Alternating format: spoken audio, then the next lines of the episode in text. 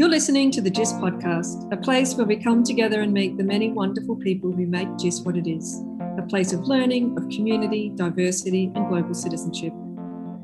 The internet has been full of advice over the past year on how to live a healthy and productive lifestyle during lockdown. Early on, we're encouraged to make sourdough bread, learn a second language, and take on daily online yoga classes. If you weren't being productive during lockdown, the internet told us, then you weren't doing it right. Now, over a year on, we're told this online malaise we may be feeling is called languishing, the failure to be productive or successful. I'm Joanna Sommers, and today's conversation will focus on our physical health. And who better to talk to us about fitness, exercise, and sports than our very own JIS athletics coordinator, Jake Stockman. Jake, welcome to the show. Hi, Joe. Thanks for having me. I'm looking forward to our discussion.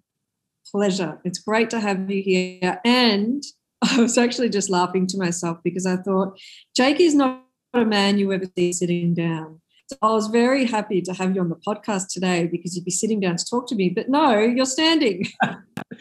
I do better at these stand up desks. And honestly, it's because when I sit down, the few moments I get to sit down, it's like a heavy weight of bricks finally hits me and then it is just that much harder to get up because I'm like, oh, I'm resting. Oh, it's time there. I just want to sink in.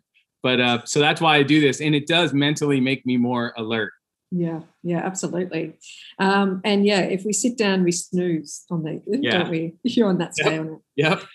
So, Jake, where are you on that scale with lockdown? Are you baking cookies, or are you languishing, or are you somewhere in the middle? Where are you right now?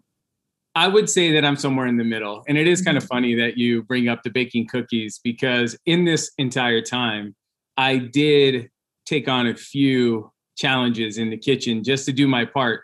Plus, uh-huh. with time on my hands, and it's pretty simple. You just get online, you take a look at a recipe.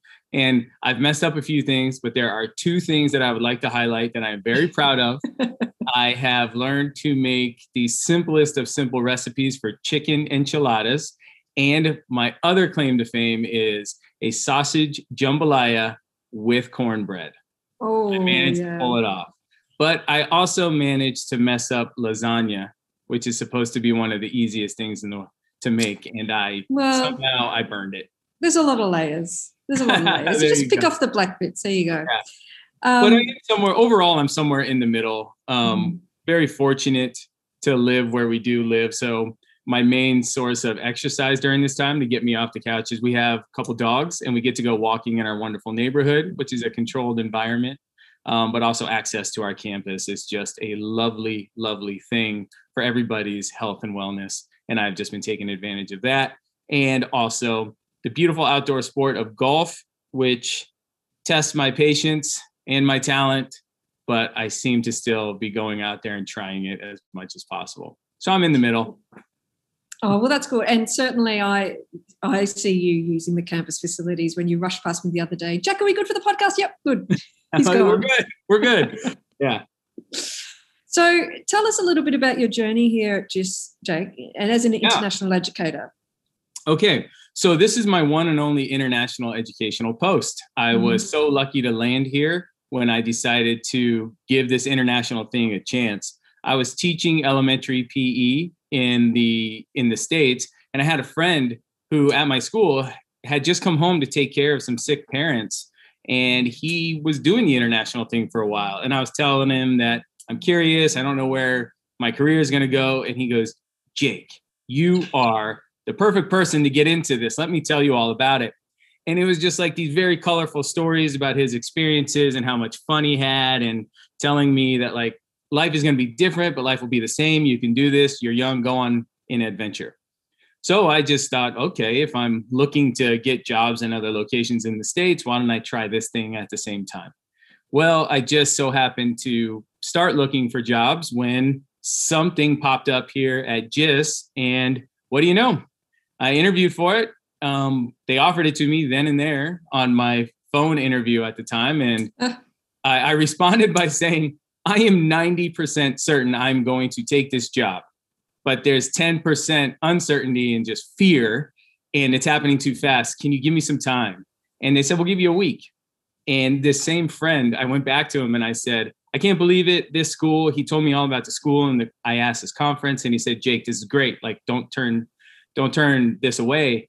And I said, I know, I know, I'm just uncomfortable. And he goes, the right thing to do, if you know that you're going to do this, is not use the whole time. And I said, you know what? You're right.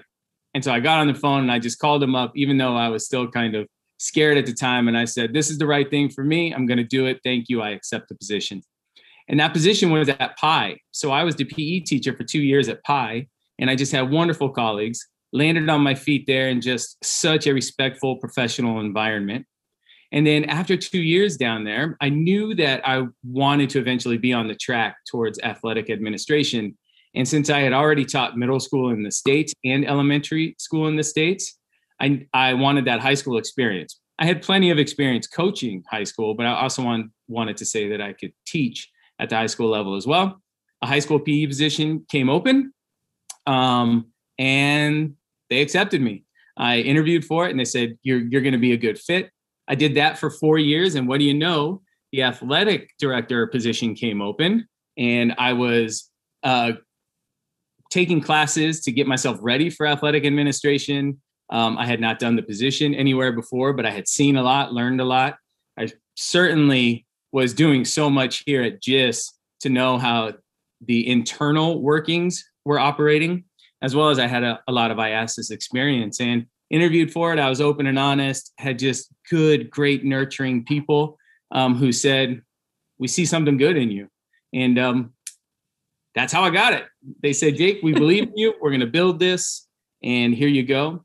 And I've been doing it now. I'm completing my seventh year or eighth year. And um, lots of ups, lots of downs. I've grown, I've learned, and I still am. There's still all these other new versions of athletics just can have, all these other new versions of Jake that I can learn about as well. And um, I am just so grateful to this school overall. And I, I just love this position. Well, and it sounds like you're you're really drawing on one of our dispositions there, reflectiveness and and mm. thinking about the opportunities that you've had. And you've got that rare badge of having worked across three divisions, which is a wonderful, a wonderful thing to have. I want mm. you to think back, so reflecting again, I want you to think back to little Jakey as a child. How did you how did you get into sports as a kid? Well, I was a troublemaker. Um, I was that kid who walked into class um, and you were just like, whoa, that is a messy ball of energy. um, and sports was the outlet. I didn't really have a focus on any specific sports. It was just go, do, try everything. But probably my greatest introduction into sports was recess um, because my parents were not athletes. Uh, mm. They just did it recreationally. So it's not like my dad was sitting me down in front of the TV and saying, watch this sport, do this. It wasn't like my mom was saying, you have a talent in this, go target this area. It was really, I just was a bundle of energy and they just knew our communities or school teams was an outlet for it. But it was at recess where I just had some great athletic friends whose families were that type.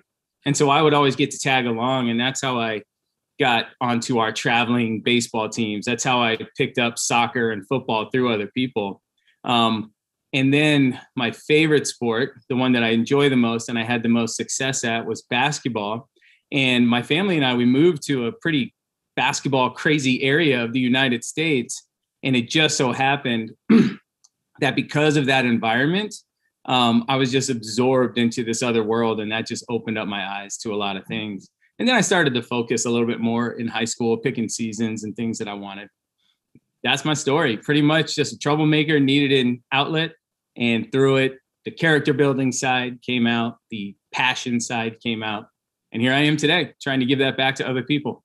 So, so let's tap into that a little bit. You've taught PE across the across the three divisions, so our youngest children up until our most senior, and you've talked about it yourself that you know for you it was an outlet for all of your energy.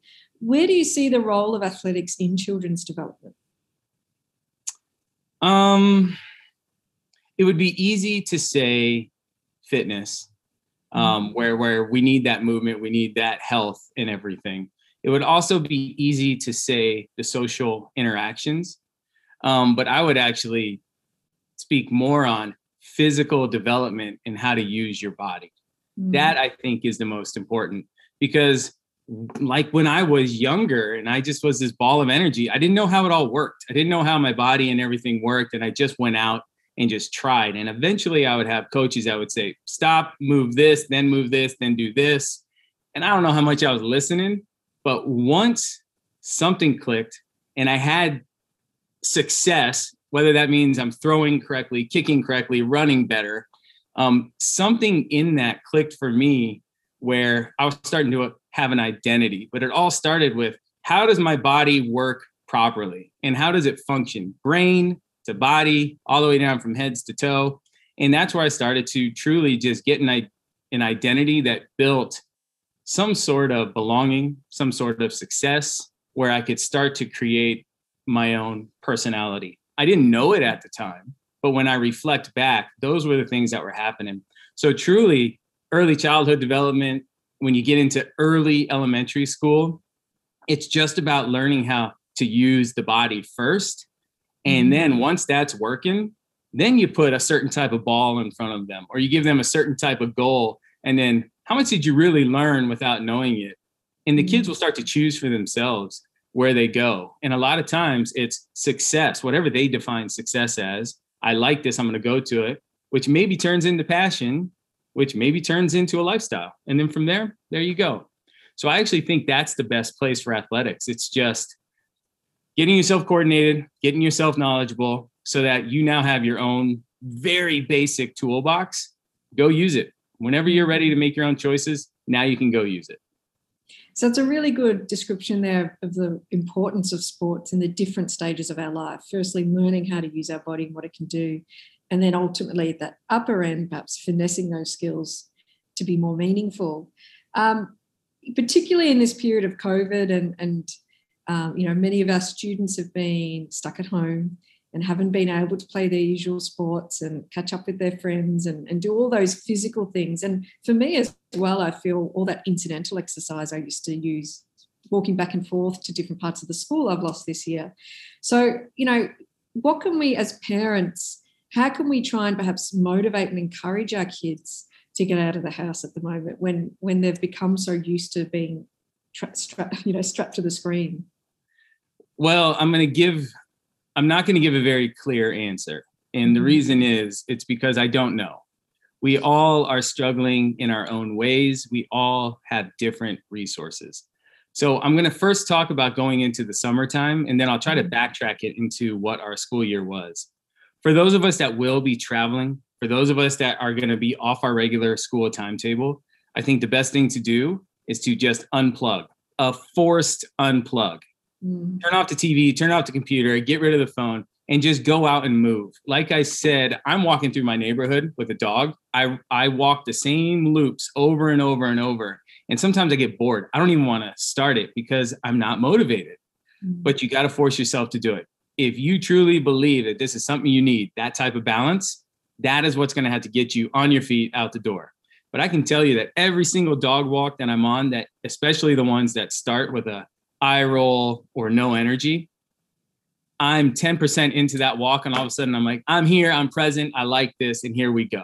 You know, and I bumped into you recently. I, I, yes, yeah, I know. we did. same neighborhood. So you see me, you see me out there, and it's. I just, can vouch for you. yeah, it's the thing that has honestly just been the one constant that is going to force me to get out there and do it.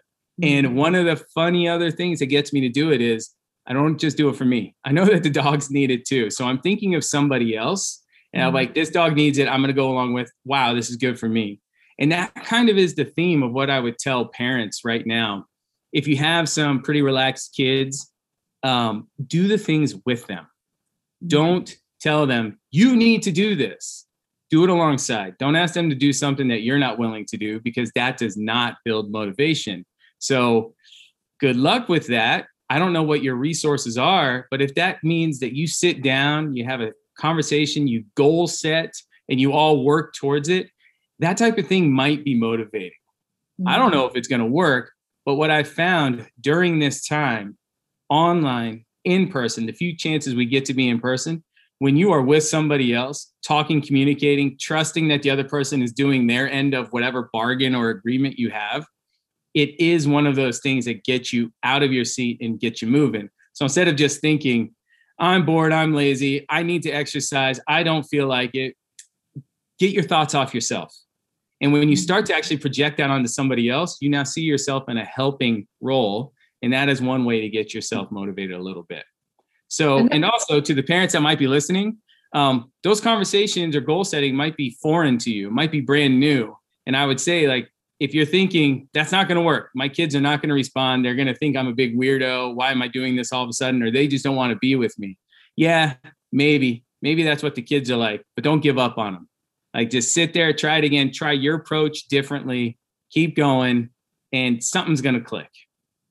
And I think that's been one of the loveliest responses we've had from our students as well in the surveys that we've given them, throughout the year about what they've enjoyed about online learning so often. And even from our high schoolers, we get that response of, well, I really enjoy spending more time with my family. And so that extends to that physical space as well, doesn't it? Not just sitting on the yeah. couch together, but also getting out and about. Yeah. This is a slightly different different slant on that question. Um, what do we do as parents or how do we manage it as families when we have kids who are just simply not interested in sports? You know they they, they have other interests and and sports isn't one of them. And i think sometimes as parents that can be a source of disappointment. You know we want our kids to be sporty. Yeah. so do we push them? Do we encourage them? What do we do there as families?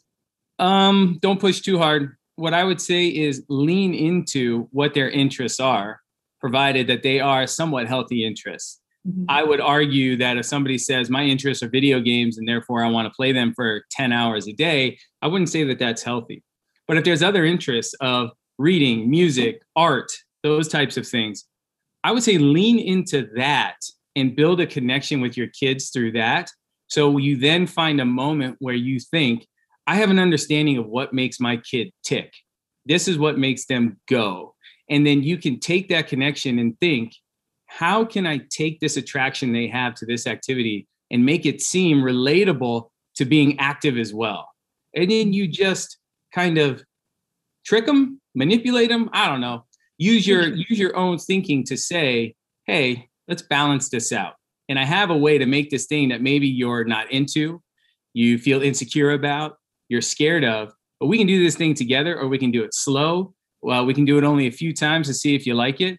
But if you start to introduce it in a way that speaks to them, their language, they're probably going to be more open to just even thinking about it. And once you get them thinking about it, the next few stages will be the actual action.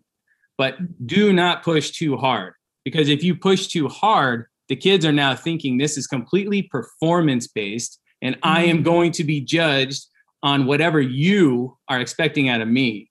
Let them have a voice let them say, I'll do it, but at this level, because sports and fitness grow gradually. Mm-hmm. So don't go too too much too soon. That's great insight. Jake, we recently found out from IASAS that that certainly for semester one, um, mm-hmm.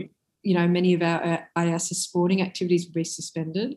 What other opportunities will there be for students though in semester one, especially for our high schoolers who are involved in IASAS in yeah. terms of, of competitions or being active and, and that sort of thing? Yeah. Uh, the real answer is we don't know. Uh, I can't tell you exactly what we're going to be doing, but myself, uh, the middle school athletics coordinator, Mr. Paul McTeague, we are sitting down and right now we just have this, all these puzzle pieces of things that we can do. And first thing we got to do is figure out what our what our permissions are. Mm-hmm. So it could be a lot like what you saw this semester which is we just offer these introductory sports sessions, mostly designed at participation. Come on, let's just get yourselves involved. We are bouncing around some ideas that are tied to the Olympics so that we can actually just do multi sport training or activity training just to get the kids involved and to give them some sort of competition or just evaluation where they can see their name and a rating scale similar to what the Olympics do for a lot of events mixed together. But we're also taking a look at the low risk or outdoor sports as they relate to the pandemic.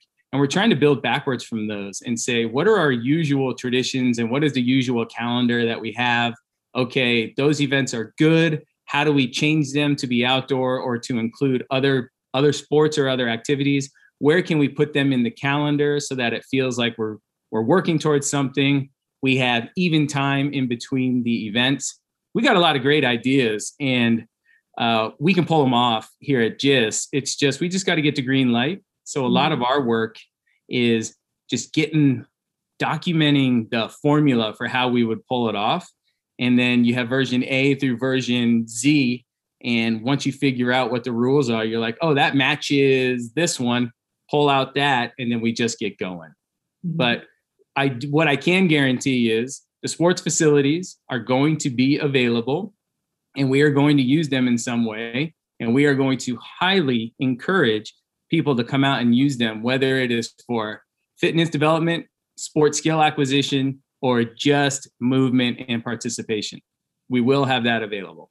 And certainly, those facilities have been the saving grace for many people throughout our community over the past year.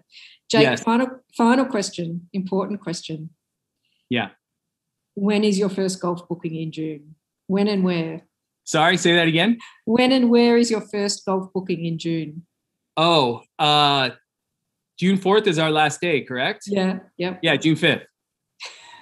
yeah, it's the day after. A few of us already got that figured out. We're ready for it. Thanks so much for your time today, Jake. Thank you, Joe. I appreciate this. Have a good day. You too. Bye.